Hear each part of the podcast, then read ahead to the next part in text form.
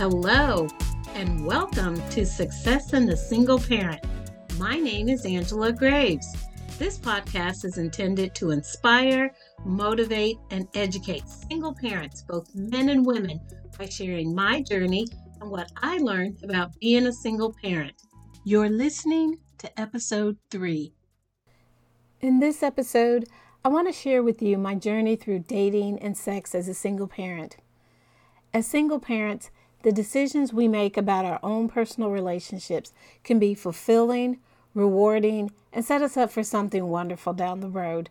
But these choices also affect our children. Being a single parent means essentially that we are not in a relationship with our children's other parent. We previously talked about reasons why we became single parents, but I want to spend some time talking about my experience of not being in a relationship. So there was a period of time between the time my son's father and I split and the time my daughter's father and I got together.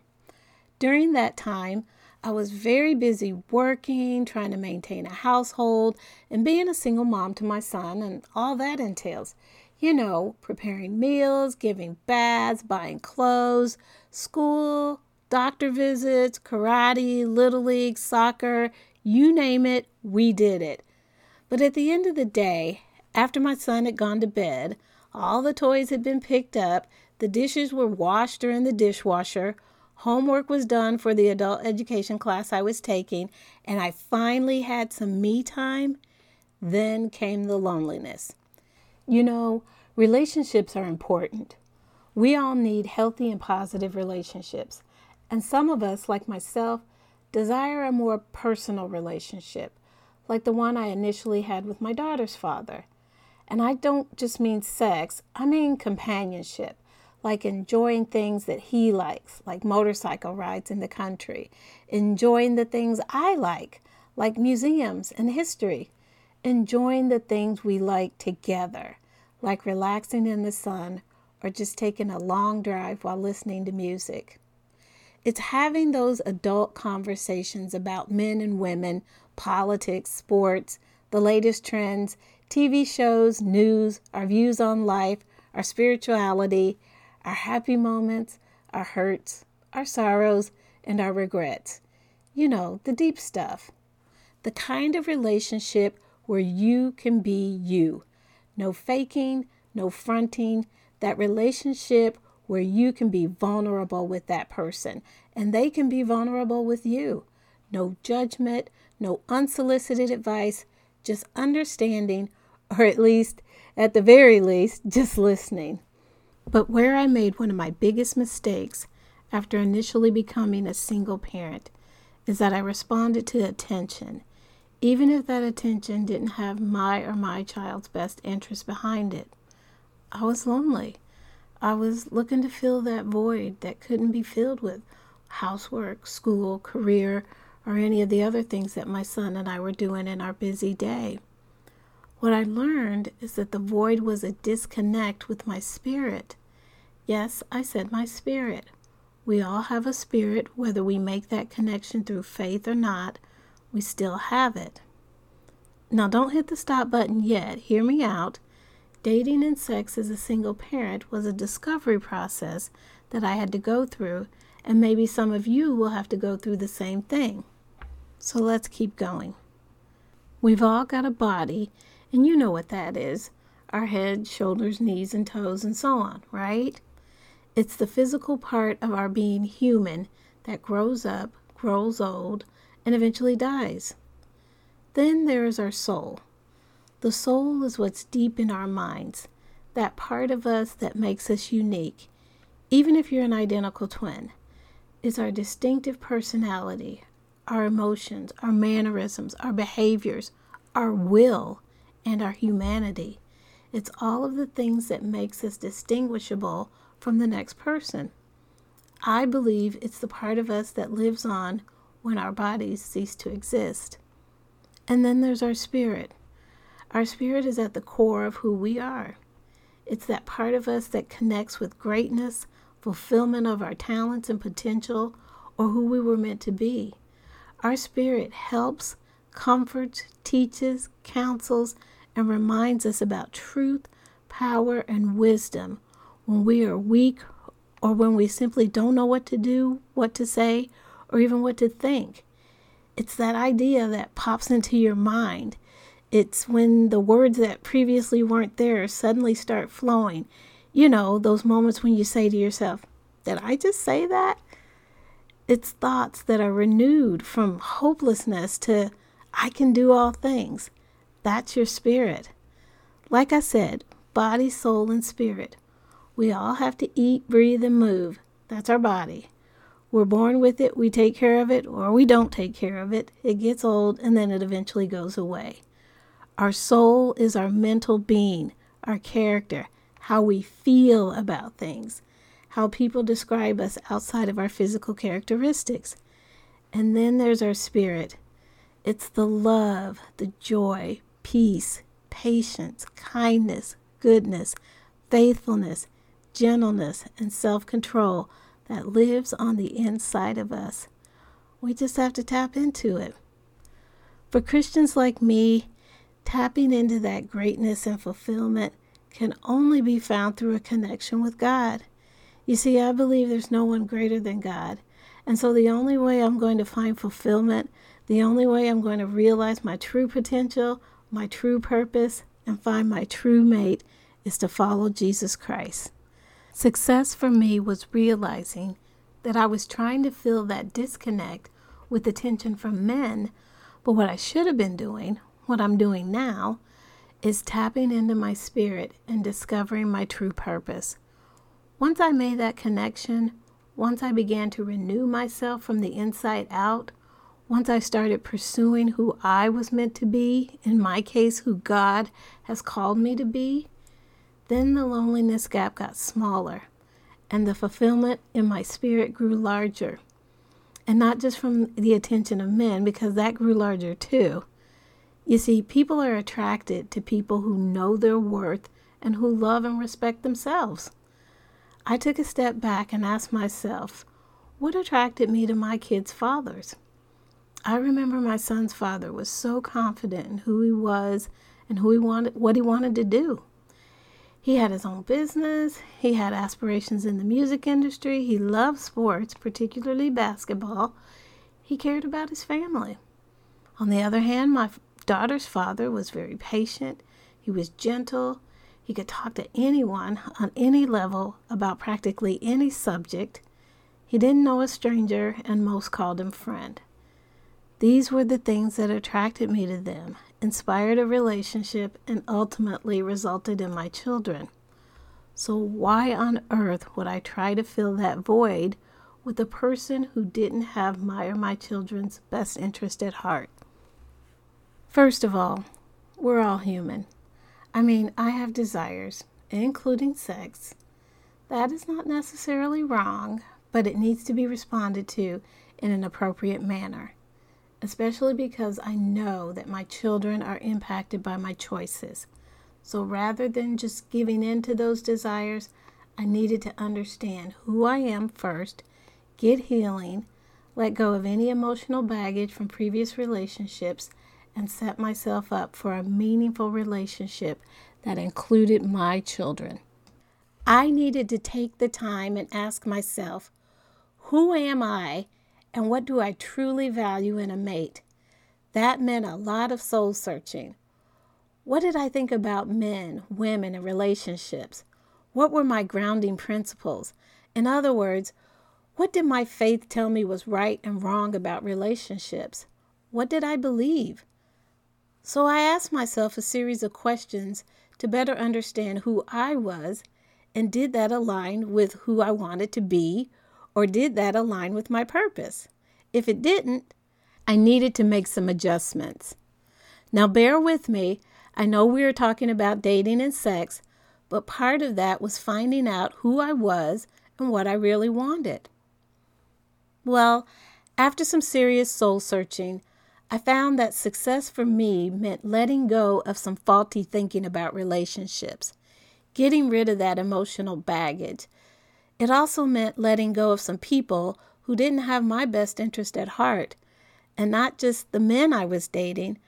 I had to let go of some of my friends and family. How did I know they didn't have my best interest at heart? Well, they never respected or supported my decisions. You don't have to agree with the person. Remember, we are all unique and individual, and as long as I wasn't doing anything detrimental or harmful to myself or my children, I would expect that even if the person didn't agree with my decision, they would at least respect my decisions. Another way I knew they didn't have my best interest at heart is that they did or said things harmful or detrimental to me and my kids. When people don't treat you the way they expect you to treat them, and they want you to treat them better than they treat you, they probably don't have your best interest at heart. I was buying into the faulty thinking that said if somebody's helping you, giving you money, buying you things, doing nice things for you, they can treat you any way they want. Well, my faith tells me that people should lift each other up, not tear each other down. If what others say is not true, is not necessary, is not kind, I needed to let them go. Now, I know with family that's a little different. It can be really tough. So I didn't completely cancel them, but I certainly said no to many offers and limited my and my kids' contact with them. Remember, I'm trying to set myself up for a meaningful relationship. If I allow people in my life that don't respect me or don't have my best interest at heart, how in the world can I expect my future mate to respect me or have my best interest at heart? Next, my soul searching revealed that success for me meant that I needed to rethink who I sought relationship advice from. I mean, I was seeking advice from people who either didn't have my best interest at heart, who didn't value, love, or respect themselves, or who weren't even involved in a happy, monogamous, and healthy relationship themselves. It's no wonder I had such struggles with relationships. But I have to say that in this process, I learned I needed to take my time in getting to know a potential mate. No more of this, we meet, we're physically attracted to each other, we become intimate, then we try to get to know each other, find out that we're not right for each other, and then somebody in the relationship cheats or some other deal breaker, we break up, and then one or both of us gets left feeling rejected and used. I mean, come on, folks. It's been tried and true. It doesn't work. So why do we keep doing it, thinking that this mating cycle will be different for us? I learned that success for me is looking past the superficial. Obviously, there are reasons I am attracted to this person, but then I needed to go deeper.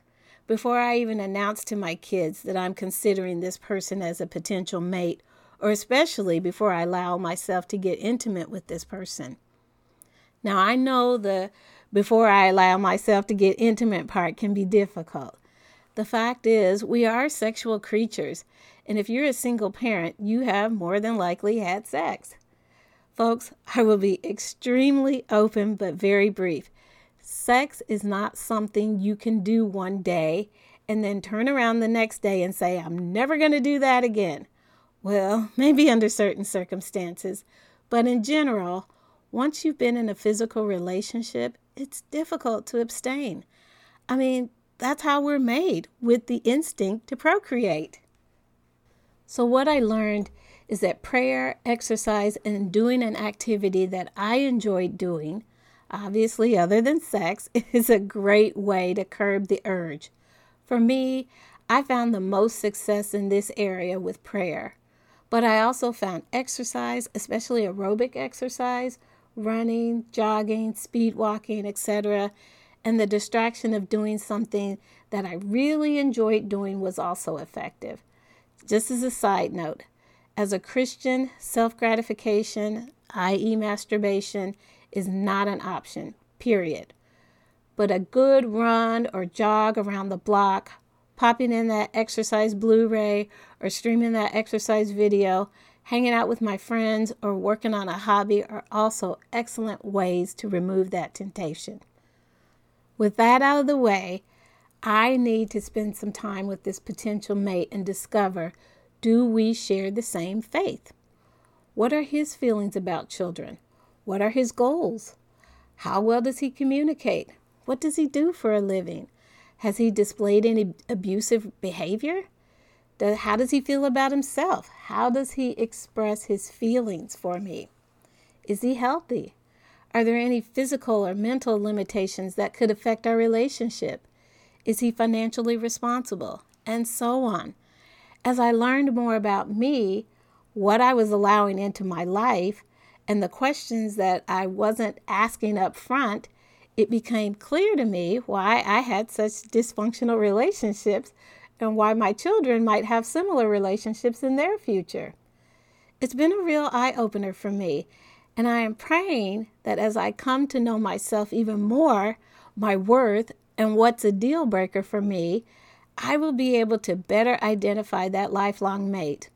And my hope is that my children will see that process and hopefully make similar decisions for their future relationships. Remember, they take their cues from us, positive and negative. So I have to be very careful in my dating process. I might have to spend time with and get to know several potential mates, uh, not at the same time, before I meet the right one. And so it's important that I take the time to get to know and can foresee a future with that person before I introduce them to my kids as a potential mate. Just as I would vet any caregiver of my children, I need to vet potential mates because this person is going to be spending time with my children, and I want my children to feel safe around them and eventually loved by this person. I also don't want to create a pattern of men in and out of my life. Kids internalize what we do more than we say, especially if what we do conflicts with what we say. For example, I might say, smoking is bad for you, but then light up a cigarette. The message I sent was, yeah, smoking is bad for you, but it's okay to do it anyway. That's not the message that I want to send to my children particularly about relationships. Remember that whole unhealthy relationship cycle first attraction, intimacy, then get to know each other, figure out it's not a good fit, deal breaker happens, break up, left feeling rejected, used, and lonely again.